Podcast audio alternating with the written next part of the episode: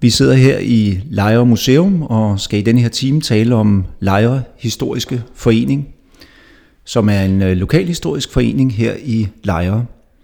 Og jeg sidder sammen med formanden, Hans Jørgen Lykke Larsen, og så sidder jeg sammen med den tidligere formand, Karl Fransen. Vi skal tale lidt omkring foreningen. Allerførst kunne jeg egentlig godt tænke mig at spørge, hvorfor er der overhovedet brug for en lokalhistorisk forening? Karl?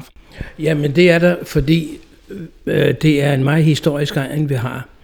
Og øh, det, øh, det gør, at vi får nogle interesserede mennesker samlet omkring os, som er interesseret i historien, og så arrangerer vi en hel del øh, foredrag, og vi laver nogle vandringer rundt omkring i området, så det er faktisk en meget aktiv forening, vi har. Vi har haft foredrag om stenalderen, vi har haft foredrag om bronzealderen, vi har haft foredrag selvfølgelig om øh, de udgravninger, der har været her i Lejre øh, igennem tiderne, og, og vi har haft foredrag om ja, noget, som tilknytter specielt Lejreegnen. Lige det med, hvorfor vi skal have sådan en forening. Og Karl sagde, fortalte udmærket om de, de, historiske, de historiske minders antal her i Lejreområdet. De er jo store, især den gamle Lejre Kommune, men også i de andre steder. Og øh, der er det min, min opfattelse af lokalhistorie, det er, at øh, den skal være med til at vække interessen for historie. Man stiller sig selv det spørgsmål, hvorfor ligger sådan noget som øh, Højene eller, eller Lejremuseum i Lejre, ikke? Man bliver nysgerrig, og så bliver interesseret i fortiden.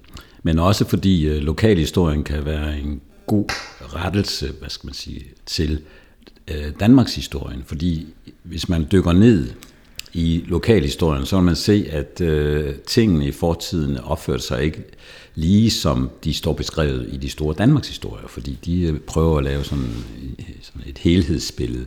Der kan der være store variationer lokalt.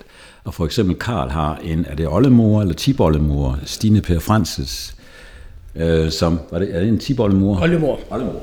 Og øh, i Osager ved Osted. Og øh, hende har jeg sådan kigget lidt på i, ud fra optegnelser fra familien, og jeg blev, som jeg sagde til Karl engang, jeg blev lidt forelsket i hende. Fordi det var en øh, kvinde, der efter at have været gift med øh, en noget ældre mand end Fransen, øh, som boede øh, på Skovlede Holm, gården. Det hed den ikke dengang, vel? Frem, hed den også det dengang, Karl? Og der, øh, der var stor aldersforskel, og så døde manden, og det var jo der i 1870'erne. Og øh, der var det jo normalt, at kvinden jo bare fulgte med og tager sig af det hjemlige og sådan. Men så viser sig, så tager pokker ved den her dame, og hun sætter mange ting i gang. Så mange ting i gang i Osager, mejeri, øhm, øh, brugsforening, bager, fællesbageri, og hjælper, er socialt bevidst, og hjælper øh, husmænd andre. Det gjorde man også før. Det var en tradition i jeres familie, ikke Karl? Øh, men her den videreudviklede Stine, der var gift, øh, Stine Per Francis, altså hun var gift med Per Fransen. Og så gik hun sammen med en mand, der hed Hans Jensen Døndergaard, øh, som var nabo til hende, og sammen gjorde de en vigtig indsats i den der politiske magtkamp, der var i 1880'erne. Hun døde omkring 1890-91.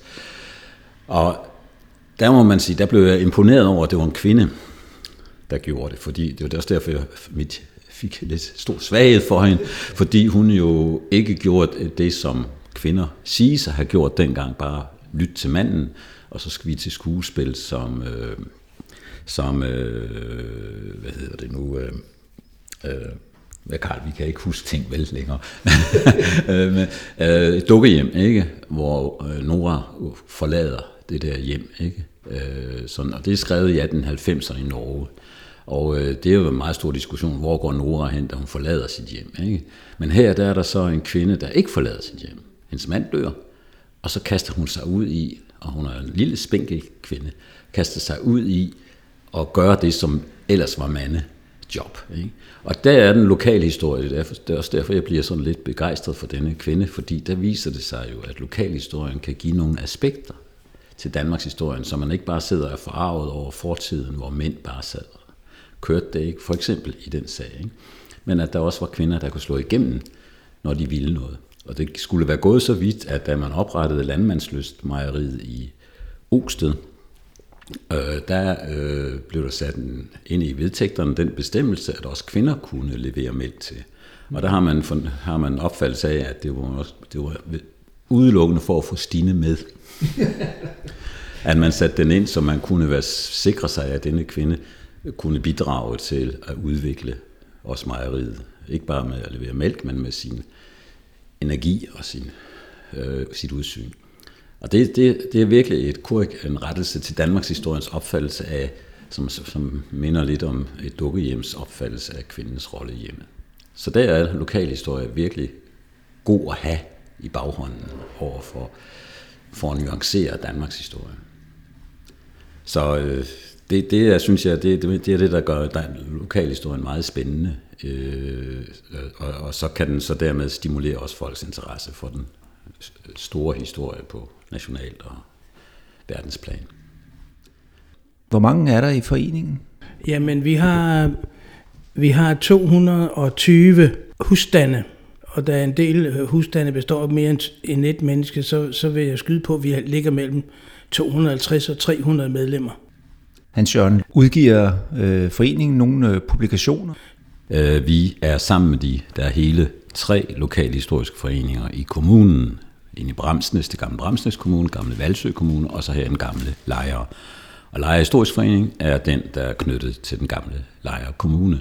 Men de tre plus øh, Museumsforeningen, sådan er der også en af, og Tader Mølle, som er også en øh, lokalhistorisk øh, forening omkring Tader Mølle, den eneste, den, den en af de to fungerende vandmøller i, på Sjælland. Øh, de er med i udgivelsen af det blad, der hedder Letrika. Og Letrika er latin for lejre. Så øh, det er jo et passende navn, og den kommer to gange. Bladet kommer to gange om året. Og det er jeg selv, som nogen her af dine radioens lyttere, vil jo kunne fornemme, at jeg nok ikke er født på Sjælland. Jeg er vokset op i Jylland, men øh, da jeg kom hertil, da jeg kender egnen fra mange års besøg her hos min kones familie, men har boet her de sidste otte år her på egnen, og kommer fra Jylland. Og øh, jeg blev meget forbavset over at se, at man blandt de lokale historiske foreninger har været i stand til at udgive sådan et så stort, omfangsrigt, relativt set, blad som Letrika to gange om året. Og vi skal til at udsende aprilnummeret, eller slut oktobernummer nu her om en uges tid. Øh, så vi udgiver et blad, og det er imponerende som sagt, at man er i stand til at samle materiale sammen til et blad løbende. Og det har været udgivet. Hvad, Karl, hvornår begyndte man på det? Leje Historisk Forening havde selv et blad i mange år. Og det starter helt tilbage i 70'erne. Men da så vi fik kommunesamlægningen, så blev vi enige om at lave et fællesblad for de tre historiske foreninger. Og det er startet omkring øh, 2006-7 stykker. Og det er, det, det er på omkring 50 sider som sagt to gange om året. Og Karl, så er der noget med, at I også har nogle øh, vandringer her i området? Ja, det har vi sammen med Leje Museum. Der har vi vandringer hver torsdag i øh, juli og august måned, hvor vi har udgangspunkt her fra museet, og så går forskellige ture øh, rundt og, og slutter her igen. De ligger på fra 3 til 6-7 km, øh, og hvor vi har guide på. Så som noget nyt, så har vi også i år haft vandringer øh, hver anden søndag, netop for at folk, som er på arbejdsmarkedet, jo øh, ikke kan komme. De starter klokken kvart over 11 og, og løber en 2-3 timer, hvor man så har madpakke med og nyder undervejs. En af turene kan jeg nævne, øh, den er ret kort, den, går, den, den er kun 2,5 km lang, og den går op øh, forbi øh, de historiske udgravninger og forbi Myselhøj, og så går den ind på, på øh, Kongsgårdens jord, hvor vi går forbi en kilde, som hedder Snos Kilde, som er opkaldt efter en af de gamle guder, der hed Sno. Øh, den er lidt speciel, den tur der, fordi Øh, øh, ud for Snos Kilde har vi en meget øh, stor bakkeskråning, hvor der er fundet en masse øh, efterladenskaber, som man har tabt. Vores ekspert på området, Tom, han siger, at det er uden tvivl her, man har haft disse blodfester. Øh, der er jo en, der kom ned fra Tyskland, som hedder Tacitus, omkring år 1000, som blev sendt herop af kongen dernede for at øh, kristne danerne. Og han skrev, at disse barbarer øh, heroppe i lejre, øh, de øh, holdt nogle blodfester hvert 9. år, hvor de offrede 99 slaver, 99 heste, 99 øh, høge og, og 99 hunde. Øh, og øh, det område der, det har været oplagt til det. Fra kilden, der har man frisk vand, og det er jo egentlig det afgørende, når man samles fra et stort område, at der er adgang til frisk vand, der hvor man samles. Og så for, forestiller jeg mig, at man har siddet og, og hygget sig på skråningerne og hørt på foredrag af, af, af nogen og snakket og, og festet. Øh, det, det øh, kan jeg levende forestille mig, at det har været noget, som man har set frem til. Øh, den, øh, det, det er en meget populær tur. Man dukker bare op og øh, går med. Og øh, i det hele taget så er egnen her, øh, specielt den tur, der går nordpå eller vestpå her fra Lejre op, op til, til, øh, til øh, Herterdalen, øh, der, det er mange stier, der går der. Der går øh, det, der hedder Skjoldungestien, der går det, der hedder Gudernes Stræde, der går det, der hedder Klosterruten, og øh, der går øh, øh Dansk Vandrelavs Fjernvandrevej, og der er en 3-4 øh, ruter mere, som går på den, så den er meget befærdet, den tur der. Og så skylder vi jo også at sige, at man efter vandreturen, der får man tilbud om at gå ned på Gamle Kongsgård, hvor damerne dernede, de frivillige, som gør en stor indsats for at holde denne Kongsgård, gamle bindingsværksgård fra 1790'erne, øh, intakt som et levende sted, at der er der så tilbud om at købe kaffe og kage, og normalt er det hjemmebag, så, og det koster kun 30 kroner. Det var lige et reklameindslag for den aktivitet, som jo øh, er lidt ukendt, men som øh, jo faktisk er hyggeligt, en hyggelig aktivitet, og, og hvor man kan komme og få sin eftermiddagskaffe, og det er hele sommeren igennem øh, søndag og torsdag, ikke? Er det ikke sådan, Karl? Hans Jørgen, jeg kunne godt tænke mig at høre, er der en udvikling inden for lokalhistorie, og når man forsker i lokalhistorie, dukker der så hele tiden nye historier op og vinkler på lokalhistorien her i Lejre? Altså nye historier, det kan man jo Altså nu for eksempel Johan, Johan Ludvig Holstein, der byggede Letterborg.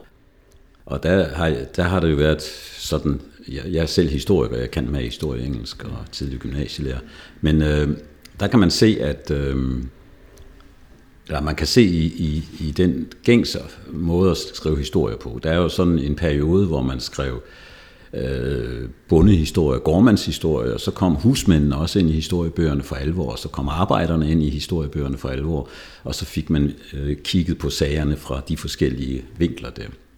Og der er det sådan, at øh, godsejerne mangler sådan set. De havde måske sådan søgelys rette på sig positivt set tidligere i gamle dage, hvor de var de sådan store, fordi de var de store. Øh, men der er de jo blevet meget øh, voldsomt kritiseret, især i Gormans historie og Husmands historie. Og så ser man sådan en som Johan Ludvig Holstein, når man dykker ned i hans historie, så bliver man mere og mere imponeret over, hvad han gjorde, hvad en godsejer kunne gøre, han havde. Han var elefantridder og storkors og alt det der, og byggede et flot øh, herresæde deroppe i Letterborg og lave park og alt det der. Men samtidig med, så prøvede han at udvikle området.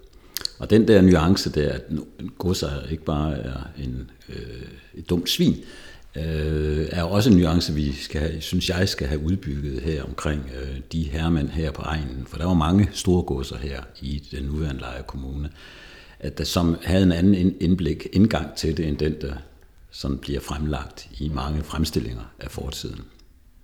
Så derfor så kan der jo dukke nyt op om, vi havde jo sidste nummer Elektrika, der, havde han jo, der var der en artikel om en, en der havde set på, hvordan Johan Ludvig Holstein sådan fremelskede udviklingen af ny teknologi ikke, omkring vand.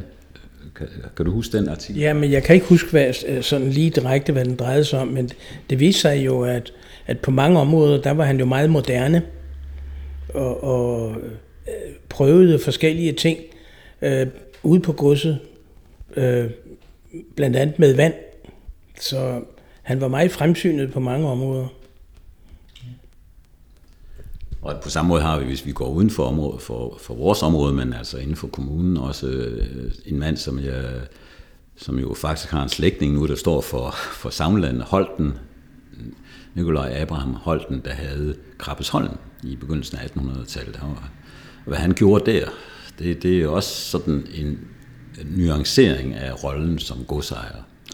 Og det gjorde han så godt, at han trods alt fik en mindesat. Vi har ikke noget for han Ludvig Holstein, han en, en letterborg, men, men øh, øh, Holten han fik i øh, Sæby deroppe, der fik han en byste sat op for, det er ikke så mange år siden, som man fik lavet en byste af denne godsejer i byen, tæt på den skole, han byggede, som nu står stadig står der.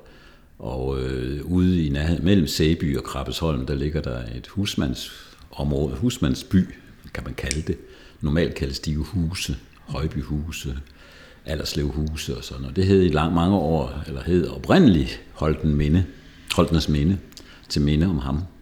Og det hedder det så igen nu. I en periode kaldte man det Sæby Huse, men nu hedder det Holtens Minde. Og det, der, der er der sat et minde for sådan en godsejer, der, der ville noget mere end bare at rave til sig.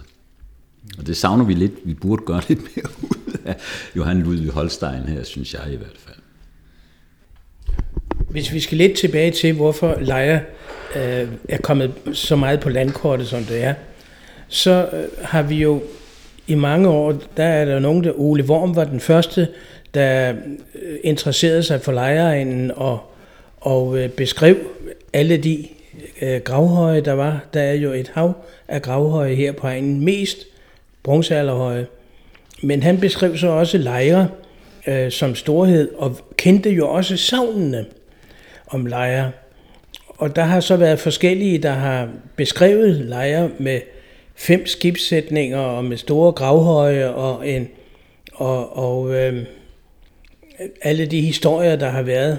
Men øh, problemet var, at vi havde ikke rigtig noget at have det i. Så skete der noget i øh, tilbage i, i øh, 80'erne, hvor man begyndte at grave heroppe vest for gamle lejre. Og der fandt man disse store kongehaller. Og øh,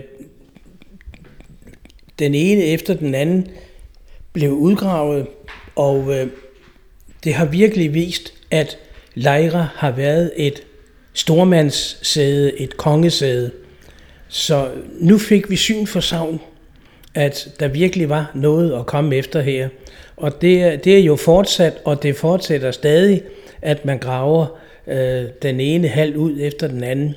Og vores amatørarkeologer, de finder jo en rigdom af fund fra den tid, altså den vi kalder skjoldungetiden, som øh, går fra år 500 til år 1000, så øh, bliver lejre glemt.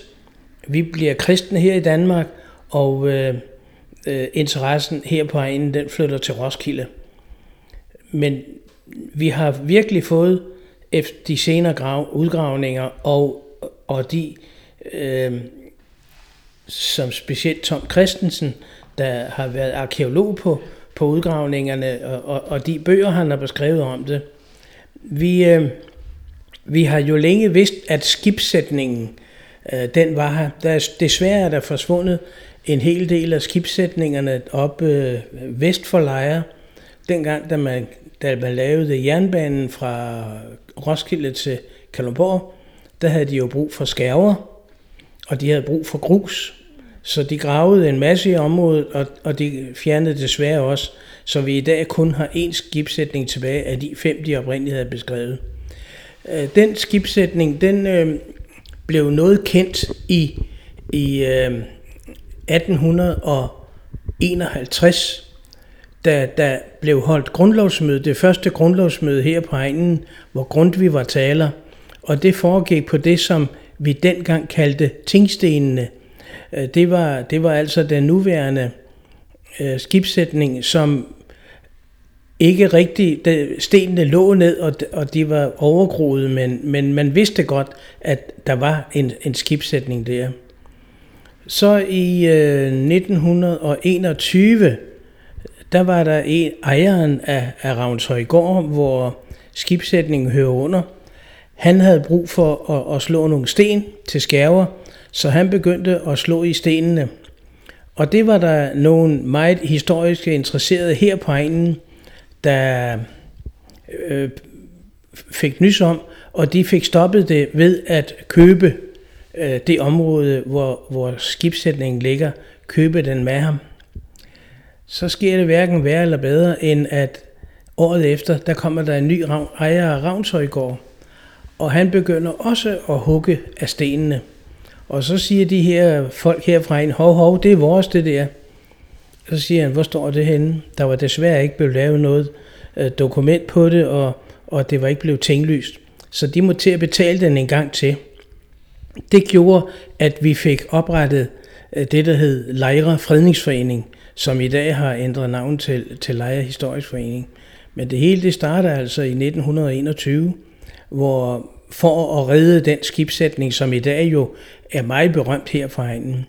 I 1926, der øh, rejser National, øh, Nationalmuseet alle stenene op, så de står, som de står i dag. Og det, og det er vel nok et af de mest berømte, vi har her, her på Lejrehagen, det er den skibsætning. De fund, der, der er fundet her på, på egnen, øh, de levn, man finder enten øh, ved museets udgravninger, eller amatørarkeologerne finder frem til dem, får man lov til at beholde dem her i lejre på museet, eller er der sådan lidt en kamp mellem Lejre Museum og Nationalmuseet? Oprindeligt var det jo Roskilde Museum, vi slogs imod. Fordi alle de gode ting her fra Lejreegnen, de, øh, de var oppe på Roskilde Museum. Vi havde ikke noget museum her i Lejre. Da så øh, Lejre Museum blev dannet, så øh, ville vi jo godt have nogle af de ting herud, men øh, det blev der ikke noget ud af. Så, så har vi så i stedet i, øh, i en 10-årig lang kamp prøvet at få indrettet øh, Lejre Museum på ny. Og for en 4-5 år siden, der gav det heldigvis frugt. Også båret af, af alt det, vi finder her på egnen. Så i dag der er Lejre Museum udelukkende baseret på på øh, skjoldungetiden fra år 500 til år 1000, hvor man fortæller om det, fortæller om de fund, der er fundet her, fortæller om skjoldungerne, øh, eller skjoldungernes øh, herskere, ledere her på egnen, og viser fund fra den tid. Så øh, museet er i dag øh, fokuseret på den tid, som er unik for lejre, og det er derfor, vi jo har søgt om at få verdensarvs øh, godkendelse. Det lykkedes desværre ikke. Det kan være, at det kommer senere. Men øh, det er meget unikt, ikke alene for, for egnen her, men, men og, og for hele Danmark, at, at øh, vi øh, kan fokusere på den tid og ved så meget om den, finder så meget af det her. Så, så det er vi meget glade for, at, at øh, man kan gå ind og se på museet, hvad, hvad det er, og så kan man gå ud i marken og erkende, at sådan har det set ud. Det er der, det er fundet, altså at man kan få kombineret det, der er inde på museet, og så gå ud i landskabet og få at vide, her var det, det blev fundet, og her var det, hallerne lå, og her øh, ligger det skibsætningen og så videre. Så vil jeg også lige nævne, at at øh, lejregnen har jo også været øh, beboet meget før.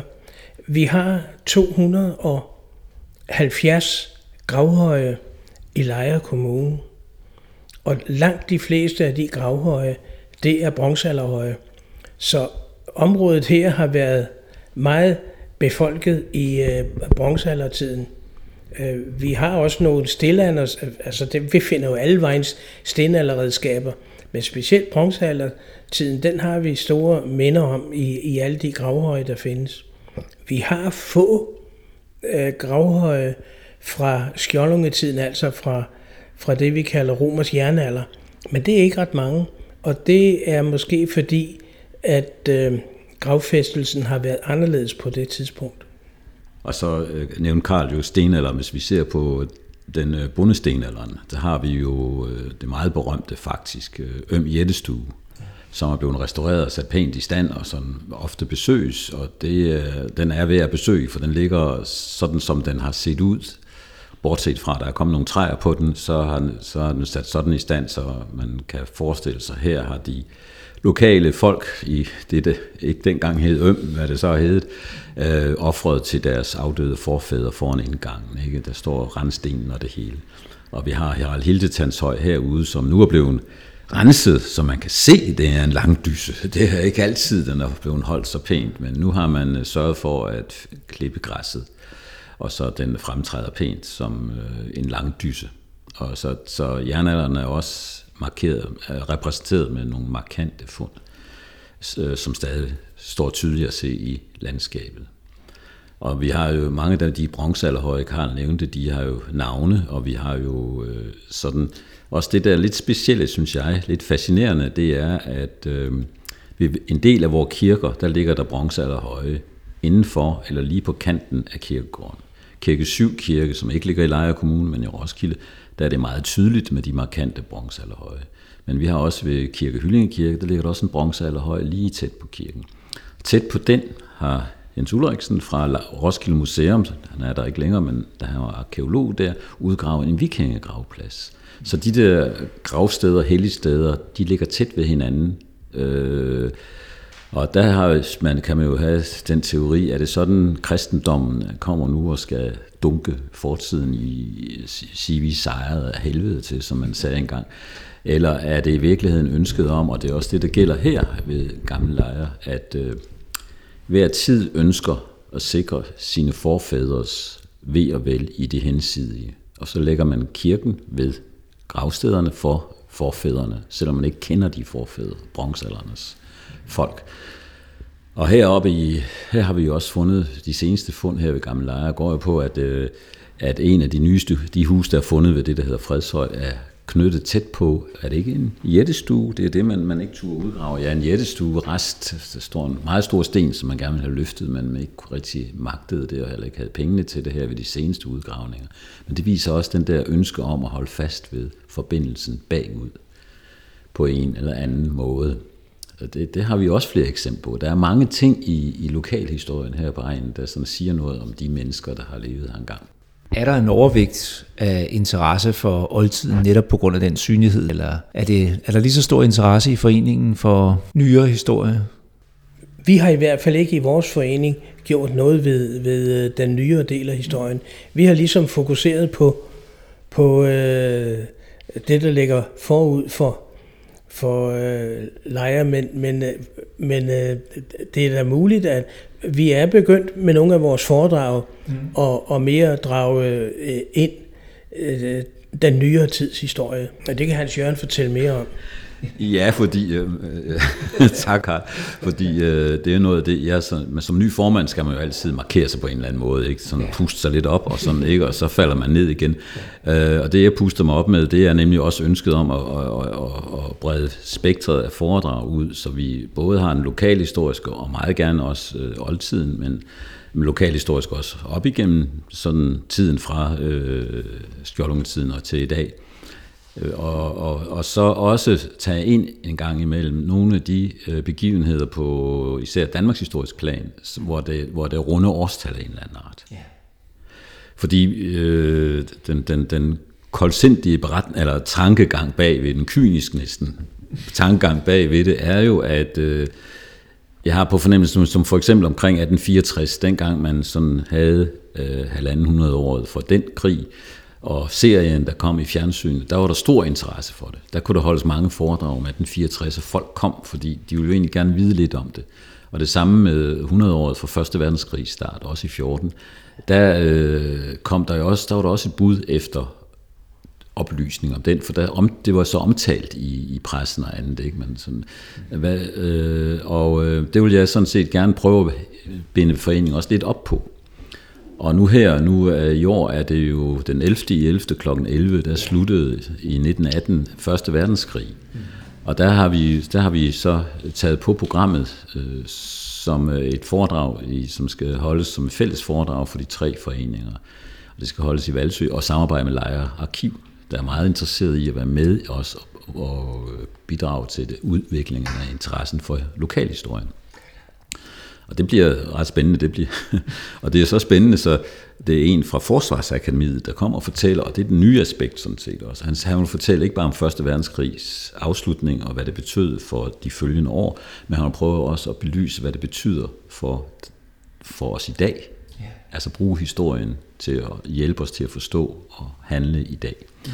Og han er ansat ved Forsvarsakademiet og historiker og sådan. Man skal jo som ansat ved Forsvarsakademiet jo finde ud af, hvad skal forsvaret gøre i den nye situation. Og der bruger han jo erfaringerne fra krigshistorien til at, sådan at komme sætte sig ind i, hvad er det for ting, der får folk til at handle, som de gør. Ikke?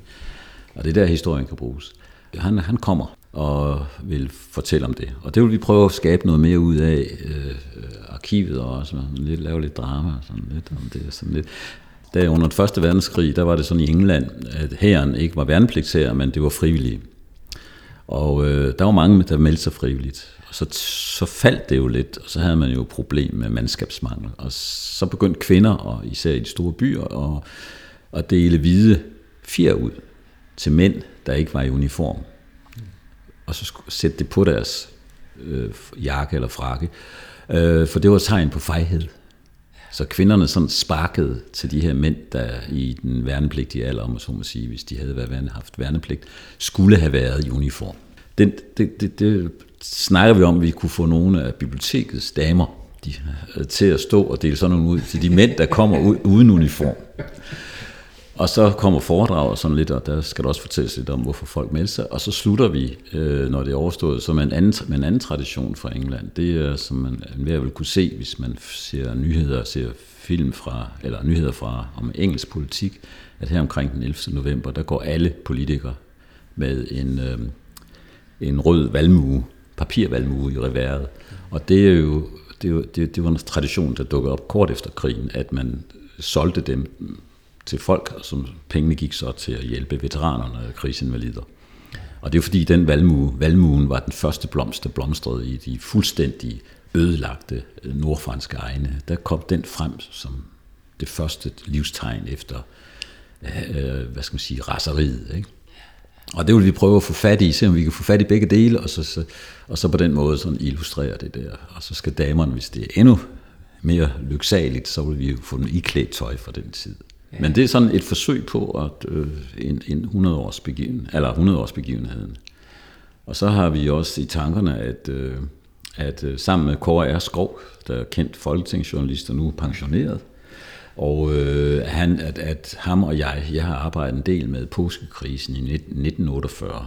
Og det er jo 70 år for den, der nu er ved at udløbe påsken 1948. Ja.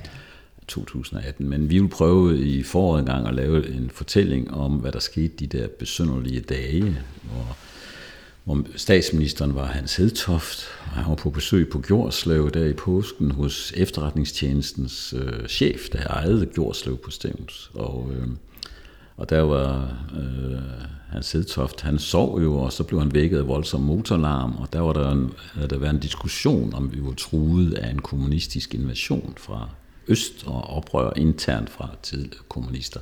Så der var en vis, ængsel, vis ængstelse, og han vågner ved motorlarmen tidligere om morgenen og tror, det er de russiske tanks, der holder ude på Gjordslev Gårdsplads. Men det viser sig, at det er de små grå Ferguson-traktorer, der varmer op til markarbejdet i der, på godset. Som, øh, og så øh, lettede det noget. Men der er mange ting omkring den postkrise, som vi synes, det kunne være sjovt her i 70 år. Vi når det desværre ikke i 70 år, så det bliver i begyndelsen af 71 år vil fortælle om os i Lejre Lokalhistorisk. Ved, ved lokale folk, som så et andet øh, eksempel, som også øh, er oppe i tiden, eller som øh, er, har jubilæum, det er jo lensafløsningen øh, om øh, først i 20'erne, hvor jo tre godser her i øh, Lejre Kommune var, var berørt af lensafløsningen og, og fik øh, jo taget en del jord, som blev udstykket til husmandsbrug.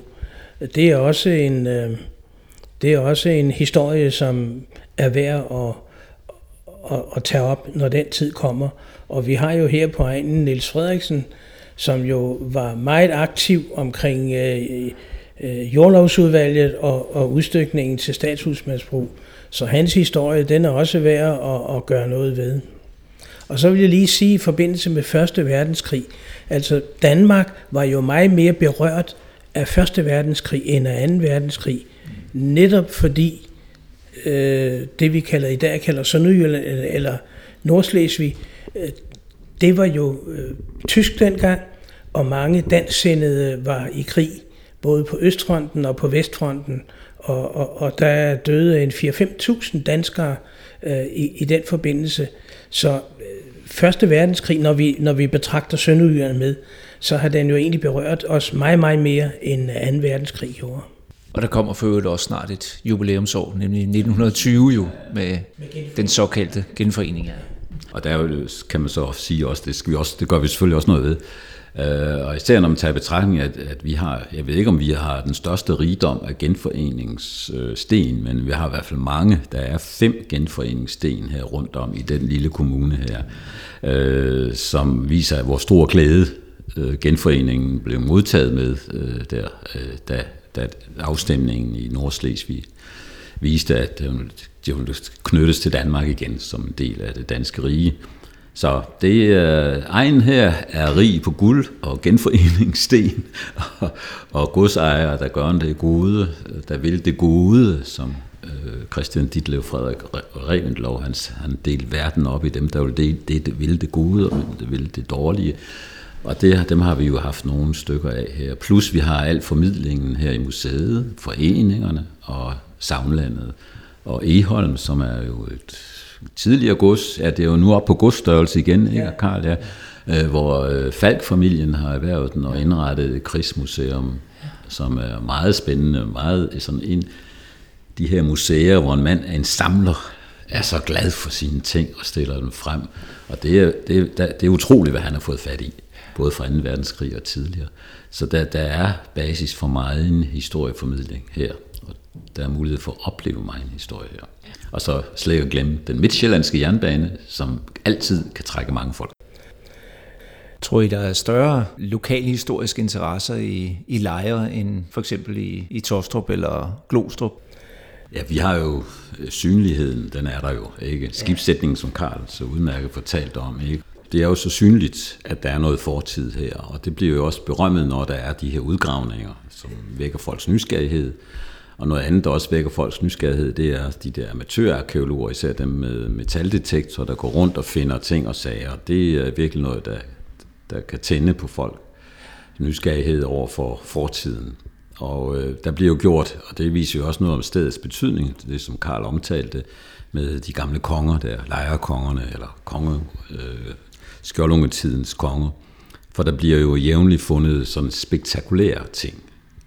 Øh, senest er det jo, øh, ja, man kan sige, at hvis det er guld og sølv, ikke, det fænger jo ofte helt med markant. Ikke? Og der er der jo oppe i, oppe i Karlby, der er der jo oppe i, i et gammelt Bremsens Kommune, blevet gjort en ret markant fund fra skjoldungetiden af, af smykker. Og vi har guldfund her omkring, indtil flere guldfund. Og vi har så, hvad jeg synes er mindst lige så spændende, det er ude i Gævninge, blev der for nogle år siden, inden man udgravede ud til, inden man byggede nogle ældreboliger, fundet en øh, rest af en paradehjelm til en formodentlig en, øh, en øh, lokal fode for kongen, der holdt vagt ved indgangen til, eller kontrollerede indgangen til lejerkongernes residens hernede oppe i Gævninge. Det var bare en ganske lille øjeindramning i jern, som havde siddet på en paradehjelm. Det var kun det der, den indramning. Og der blev også fundet i guldarmbånd. Men guldarmbåndet skinner og får folk til at synes, nej, åh, men øh, selve øjeindramningen, det er noget, vi ikke har fundet andre steder i Danmark. Det øh, øh, er fundet i England og andre steder i verden, i, i Vesteuropa, men, men også romerske, fra den romerske øh, riges tid kendte man sådan nogle voldsomme paradehjelme i sølv og andet. Men her har vi så et fra vores område lige her i Gævninge, som må have tilhørt øh, den fode, eller hvad man kan kalde ham, underhøvding, der har haft ansvaret for at sikre adgangen til lejre. Han, hans skår har ligget i Gævninge. Men, øh, og det gør jo, at interessen bliver stor, når der hele tiden dukker sådan noget op her. Og så de der nævn, du nævner, de steder der, Høje Tostrup og Københavns Vestegn i det hele taget, og, og sådan, ja, men de skal jo bare gå noget ved. Ikke? Altså, det er jo, jeg, jeg, min datter er flyttet til Rødovre, og bor i, i, i, tæt på en gammel Rødovre kirke, og der viser sig så, at der ligger en høj, der hedder Valhøj, og det er en kæmpemæssig. Den, den, den er format, altså, som, som svarer til nogle af de bedste lejerhøje. Øh, og det er den eneste bronzealderhøj, der er tilbage i Rødovre Kommune. Og derfra stod øh, Karl 10. Gustav og kiggede ind mod København, der inden han indledte belejringerne af København der i, i 1658-59, og, øh, og han, han kunne se, at København var befæstet, og danerne, danerne, som det hed i gamle dage, danskerne ville forsvare sig, og frygtede sig, og nu havde han tabt slaget. Det havde han altså. Det stod han på en høj. Sådan en historie har jeg også i Københavns Vestegn rundt omkring. Hvis man nu gerne vil være med i foreningen, har I en hjemmeside, som vi måske lige skal nævne her på falderæbet? Ja, vi har en hjemmeside, og der kan man jo se, hvordan man melder sig ind, og så skal man kontakte kasseren eller formanden, og det hedder, det hedder Lejre Historisk Forening simpelthen. Så det er, der, der står adresserne på bestyrelsesmedlemmerne, man kan kontakte dem, og mailadresser. Og så er der så også Lejer Lejre Museumsforening, som man kan melde sig ind i ved siden af, og som jo står også for en række foredrag, men som udelukkende, i hvert fald indtil nu, koncentrerer sig om skjoldungetiden. tiden.